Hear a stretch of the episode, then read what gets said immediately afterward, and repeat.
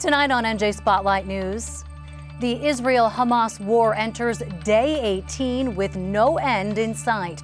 Reports now show the U.S. is raising concerns about plans for a ground invasion. This would be an extraordinarily bloody ground campaign with a lot of risks that you would kill the hostages and a lot of risks of civilian casualties. Also, harming New Jersey's youth. As a parent, I am horrified by what I've read. Attorney General Matt Platkin joins 41 states suing Facebook's parent company Meta, alleging the social media giant is addictive for kids.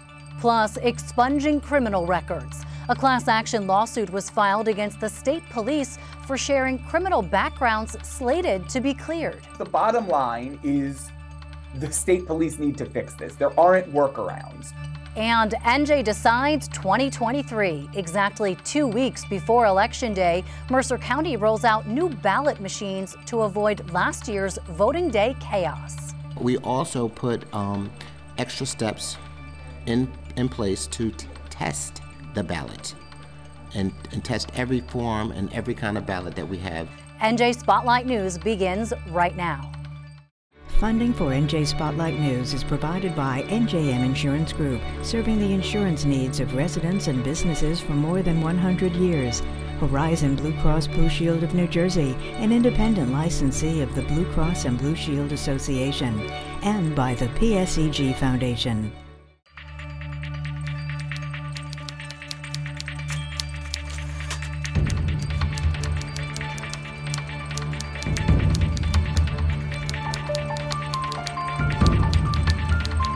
From NJPBS, this is NJ Spotlight News with Briana Vannozzi. Good evening and thanks for joining us this Tuesday night. I'm Briana Vannozzi. Pressure is mounting to delay a ground invasion in Gaza as Israel's defense forces intensify their airstrikes in response to the October 7th assault by Hamas. Palestinian officials today described the last 24 hours as a bloody night that killed more than 700 people, including entire families in a refugee camp that was holding tens of thousands of people who've been displaced by the Israel Hamas war. The death toll now inching closer to 6,000, according to Gaza's health ministry, with more than 15,000 injured, though that information hasn't been independently verified. In Tel Aviv, one of the two Israeli hostages released from Hamas custody spoke publicly today for the first time. The 85 year old Yocheved Lifshitz described her capture by the militant group as having, quote, gone through hell, but described friendlier conditions from her captors. Her release now makes four total hostages who've been freed, giving hope for the roughly 200 more who were kidnapped. The U.S. and other international powers are working to address the humanitarian crisis inside the Gaza Strip and prevent a regional spillover of the war. For more on the U.S. strategy in this, I'm joined by Michael Boyle, an associate professor at Rutgers Camden who focuses on terrorism. Michael, thanks so much for joining me. It appears, anyway, that a ground invasion has been imminent now for many days. But the U.S. says it's really not sure that uh, Israeli defense forces have a clear end game. What would a ground invasion look like, and what type of heavy loss, specifically civilian loss, would we be talking about? So, ground invasion is likely very, very costly. Part of the reason why is because um, Hamas has built a series of tunnels under the city.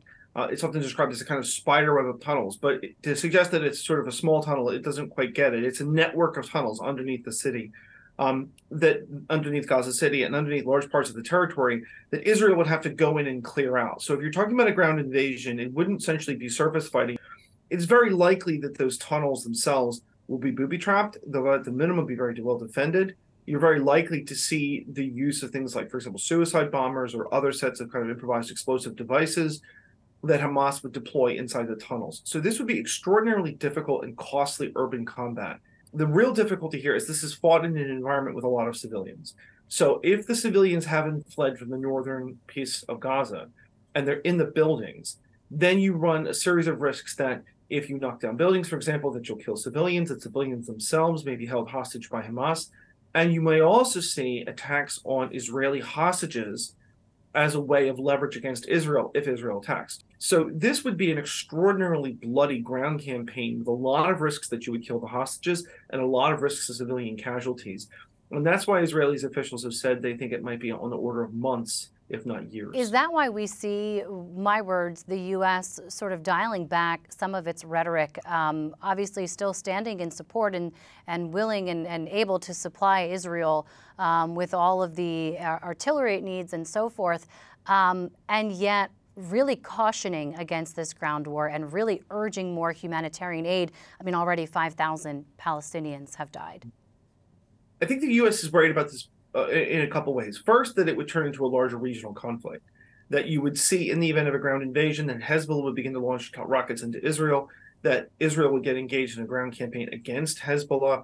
That you might draw Iran in on the fact that it backs both Hamas and Hezbollah. I think the U.S. is worried about a large, a larger regional fallout associated with this. Um, it's also worth pointing out that there are hostages being held by Hamas that are not allowed to transfer and get themselves into Egypt, including 200 Americans. Right. So the United States has a lot of reasons to be careful to uh, uh, advising Israel, essentially to say, look, if we're going to support you, you have to think very hard about what this combat is going to look like. To do it in a way that is as discriminate as possible, that puts as little risk to civilians as possible, and to mitigate the effects both on your own soldiers, on hostages, and other people who might be trapped there. I think the, the, the question that's on everyone's minds also is just what does a post war Israel look like? How long could this battle be waged? So, most Israeli officials suggest that this is, if the ground invasion happens, and, and it's likely to happen, they think it's going to run several months, if not years. And part of the question is, what is Israel's ultimate war aims? And this is where you've seen the U.S. begin to ask some hard questions. Is the war aimed to destroy Hamas and annihilate the group entirely, or is it essentially to break Hamas's military infrastructure? Those are different things. The other question is from what Israel has said, it seems to suggest that Hamas cannot be part of a governing structure in Gaza afterwards. Mm-hmm. So the question then becomes who governs Gaza? if Israel reoccupies Gaza, then in a sense it's magnified its own problems. You have a, a, large territory that you're administering with a very large population. You also have to then administer Gaza City with 700,000 people there. Not easy to do. Um, so the other danger is that somebody worse will come forward, right? Another group that's, that's powerful and operating in Gaza is Palestinian Islamic Jihad.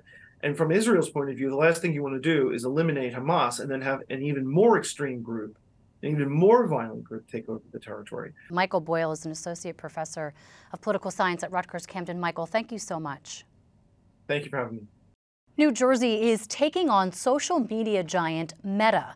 Attorney General Matt Platkin today announced a sweeping lawsuit with 41 other states suing the parent company of Facebook and Instagram, accusing it of using features that purposefully addict young kids and teens to the platforms by designing their products with frequent notifications and infinite news feeds that keep users on them longer and repeatedly coming back, and claiming the platforms are contributing to the youth mental mental health crisis by fueling poor self esteem and depression rates. The bipartisan group of 42 attorneys general demonstrates a united front in protecting children from online harm. The complaint also claims Meta routinely collects data on kids under the age of 13 without parental consent, violating consumer protections. Attorney General Matt Platkin says the states are seeking an end to what they see as Meta's harmful practices, along with penalties and restitution. I think it's notable that the vice president for user growth, the person tasked with growing Meta's user base, has said that he wouldn't let his own kids use Meta's platforms. And so all we're saying is to treat our kids the same way that Meta's executives treat theirs. The State Office of the Public Defender is also taking legal action today, filing a class action civil rights lawsuit against the New Jersey State Police over what it says are the police agency's extreme delays in processing tens of thousands of expunged criminal records for New Jersey residents. As senior correspondent Brenda Flanagan reports, justice advocates say the backlog means people are being prevented from applying for and getting new jobs or housing. They lose out on good paying jobs at casinos, foul out when volunteering to coach kids' sports, and get locked out of apartments for rent after old convictions pop up on their criminal background checks. Even though New Jersey courts officially expunged those offenses and gave them a clean slate, some 46,000 people are still waiting, sometimes for years, for the New Jersey State Police to update their records. The state police hold the official criminal records of New Jersey. So that means that the FBI draws down their records from the state police and all the private background um, check companies that landlords use and employers use um, are all getting their data from the New Jersey State Police. I think the bottom line is the state police need to fix this. There aren't workarounds. The system is set up where uh, kind of all roads lead to the state police.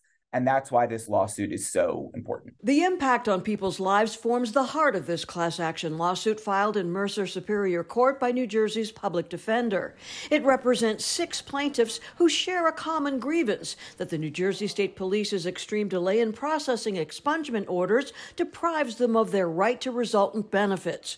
We've disguised this plaintiff at his request. So it doesn't matter what I do, if I need fingerprinting, that's going to show up. He's a military vet and a recovering alcoholic who now counsels addicts in Atlantic County. He wanted to coach his kids and get a job teaching, but his prior offenses show up on background checks, even though they were expunged almost two years ago. The anxiety that I experience having to wait and like, are they going to know? Are they going to say something?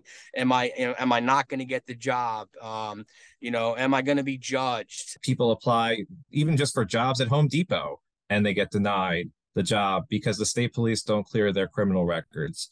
So that's why we're fighting this case on behalf of all of them. Everybody who got an expungement is entitled to the benefit of being able to say that they don't have any convictions. The lawsuit names Superintendent Colonel Patrick Callahan and argues his agency got a $15 million appropriation to update its admittedly obsolete data systems and hire staff to process documents within a reasonable time, according to a law signed by Governor Murphy in 2019. Meredith Schalick directs the Expungement Law Project at Rutgers over four years later, the fact that the system and the backlog is worse than it was when they were given the $15 million is completely unacceptable. The state police never sent up a flare to say, we're having a problem here? They've never responded to me ever.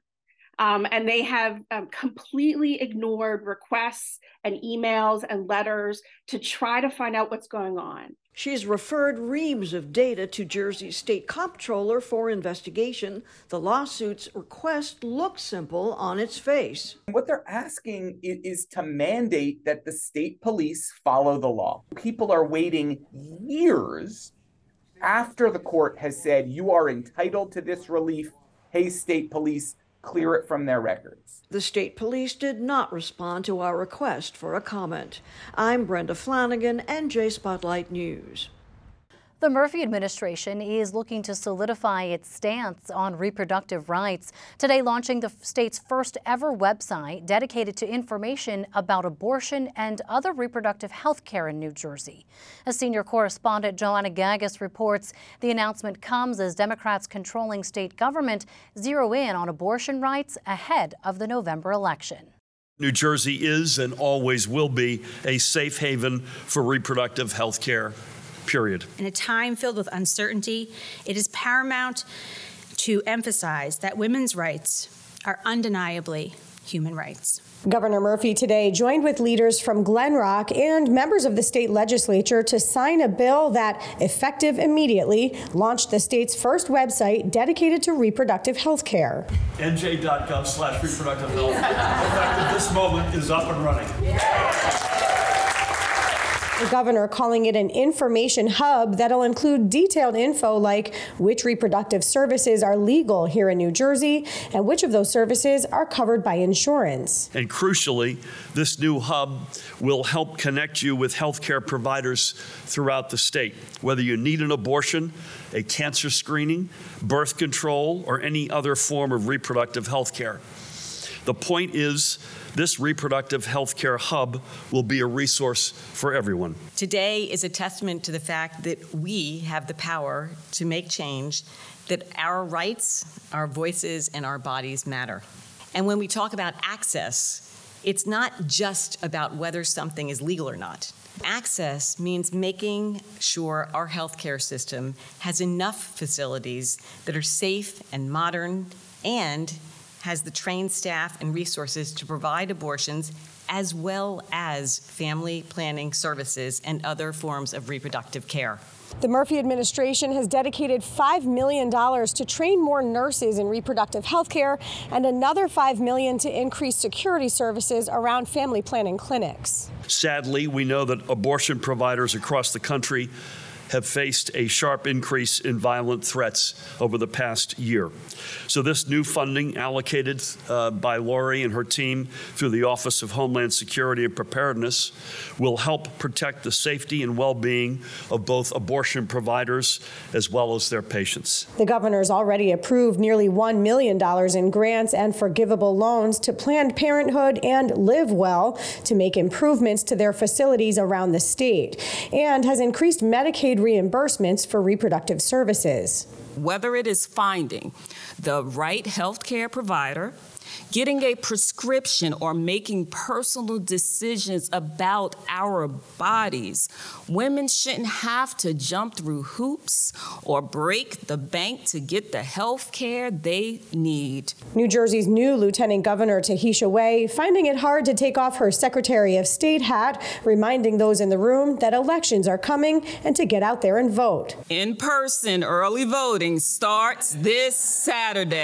The governor driving that message home with a talking point we'll likely hear a lot from Democrats in the next two weeks. Just a few days ago, Senate Minority Leader Tony Bucco said that if Republicans call the shots in Trenton, they would cut funding for reproductive care and restrict access to abortion.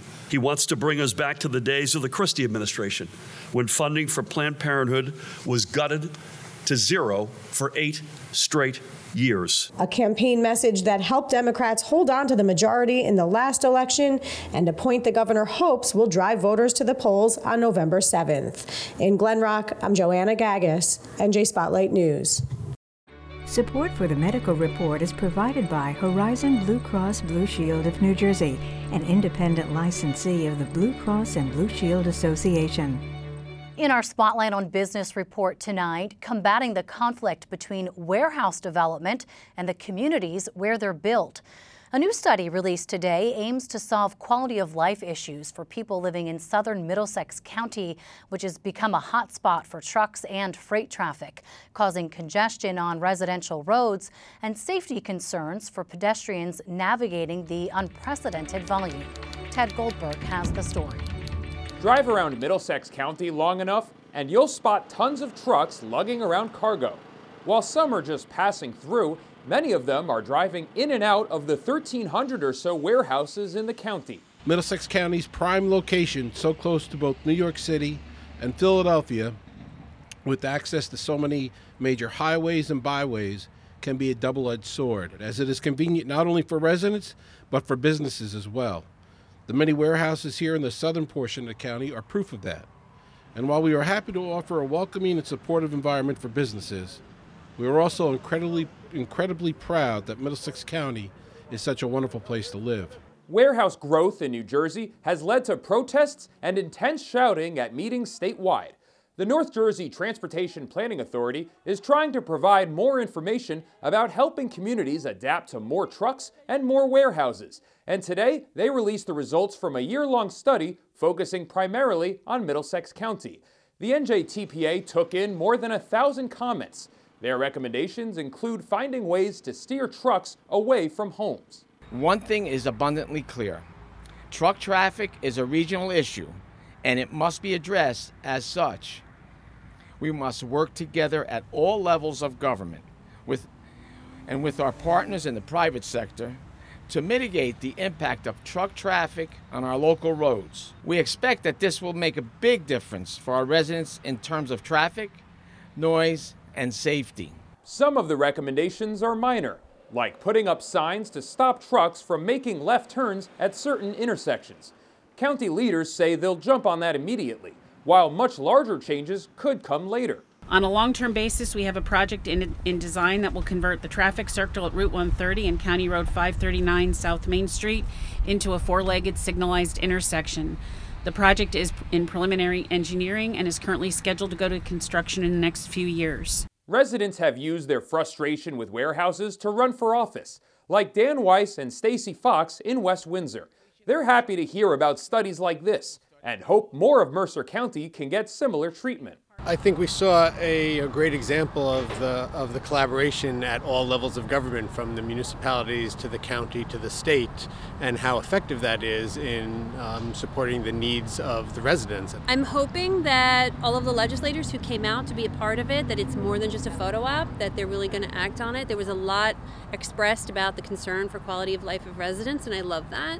Fox also hopes that people follow in her footsteps and run for office if they don't like how their communities are run in regards to allowing warehouses to set up shop. It's much easier to be a part of City Hall than to fight City Hall. And if you're going to do all the work, um, then you should really consider running in local elections or at least finding candidates who represent the values of people more environmentally focused. The study has more than 60 recommendations for changes to roads. If the county chooses, we could see those changes sooner than later as leaders look for new ways to help trucks stay further away from homes. In Cranbury, I'm Ted Goldberg, NJ Spotlight News. Now turning to Wall Street, here's a look at today's closing trading numbers. Support for the Business Report provided by the New Jersey Tourism Industry Association. NJTIA will host their New Jersey Conference on Tourism November 30th through December 1st at Resorts Hotel and Casino in Atlantic City. NJTIA.org for event information. Mercer County election officials are vowing to avoid a repeat of last year's Election Day bungle, where problems with the ballot counting process delayed some local races from being called and took workers days to count the votes in full. As senior political correspondent David Cruz reports, the county will roll out fancy new voting machines with verifiable paper trails in every voting district ahead of Election Day. We weren't able to count our votes on Election Day and that should never happen again. With the unease about our election process, it was exactly not what the Mercer County or any other county's election system needed. In 2022, after what the county clerk thought would be a cost saving change to ballots caused an election day chain reaction of machine coding errors, voters were forced to use paper ballots that had to be manually counted at the Board of Elections. It took two days. We got a call at like six in the morning, a little after 6 a.m. on election day last year saying that the ballots were not scanning. And I asked, you know, the Board of Elections person that called me, where was it? And they said it's everywhere because they started to get phone calls. And we were like, oh, this is not good. In the months after that near fiasco, including several heated hearings of the county commission, the Board of Elections rebooted, so to speak, the system with new machines that include increased privacy, paper backups, and touchscreens, county officials say will prevent a repeat of November 22. Walker Worthy is the county superintendent of elections. He walked us through the new process at the warehouse where the machines are being readied for Election Day 2023. What's the difference uh, this time around? What, what's going to be different? Well, like the county clerk said, we, we have new voting machines and um, we put a lot of time into these machines. The voters said they wanted a um, they wanted more privacy, which the machines give them more privacy. We have curtains that go around the machines. Before we didn't have curtains, and people felt that people were watching to see how they voted. The new system limits the number of people who actually touch the ballots, meaning rather than a poll worker handing you the ballot, you'll get a card that contains the information on a chip. You will go to the machine insert it, and your ballot type will come up. The poll worker who's standing at the machine will get that card and they will run it through, and your ballot will pop up. Once the ballot pops up, you'll make your choice. When you're done with your choice, you'll push print. The ballot will come out. You will look at it, say, Yep, this is who I wanted to vote for. You put it into the machine tabulator, and it tabulates. But the new machines are just part of several steps recommended by former State Attorney General Peter Harvey, who was brought in by the Attorney General's office to investigate after Monmouth County reported incorrect results last year. Among these are more training for poll workers and creating a system whereby the Attorney General's office isn't the one representing election officials when you go to court to resolve a voting issue. If you go to vote on election day and you hit an issue, you have the right, have the right to go see an election day judge. Absolutely. But on the other side is going to be the county election officials who are saying for whatever reason that maybe you shouldn't um you you don't have the right to vote. They're represented by the um by the attorney general in New Jersey. This does create a conflict of interest because they also can't then um explore or navigate around the county election officials that they themselves represent. In Mercer, officials say they're already training poll workers at least. Creating a fix for the potential conflict of interest is a job for lawmakers, who you will get a chance to elect, beginning with early voting that starts this weekend. The first big test for the new equipment and for voters. I'm David Cruz, NJ Spotlight News. That's going to do it for us tonight, but don't forget to download the NJ Spotlight News podcast so you can listen anytime. I'm Briana Vannozzi for the entire NJ Spotlight News team. Thanks for being with us. Have a great evening. We'll see you back here tomorrow. The members of the New Jersey Education Association, making public schools great for every child. RWJ Barnabas Health, let's be healthy together. And Orsted, committed to the creation of a new long term, sustainable, clean energy future for New Jersey. Have some water. Look at these kids. How are you? What do you see? I see myself. I became an ESL teacher to give my students what I wanted when I came to this country. The opportunity to learn, to dream, to achieve, a chance to belong and to be an American. My name is Julia Toriani Crumpton, and I'm proud to be an NJEA member.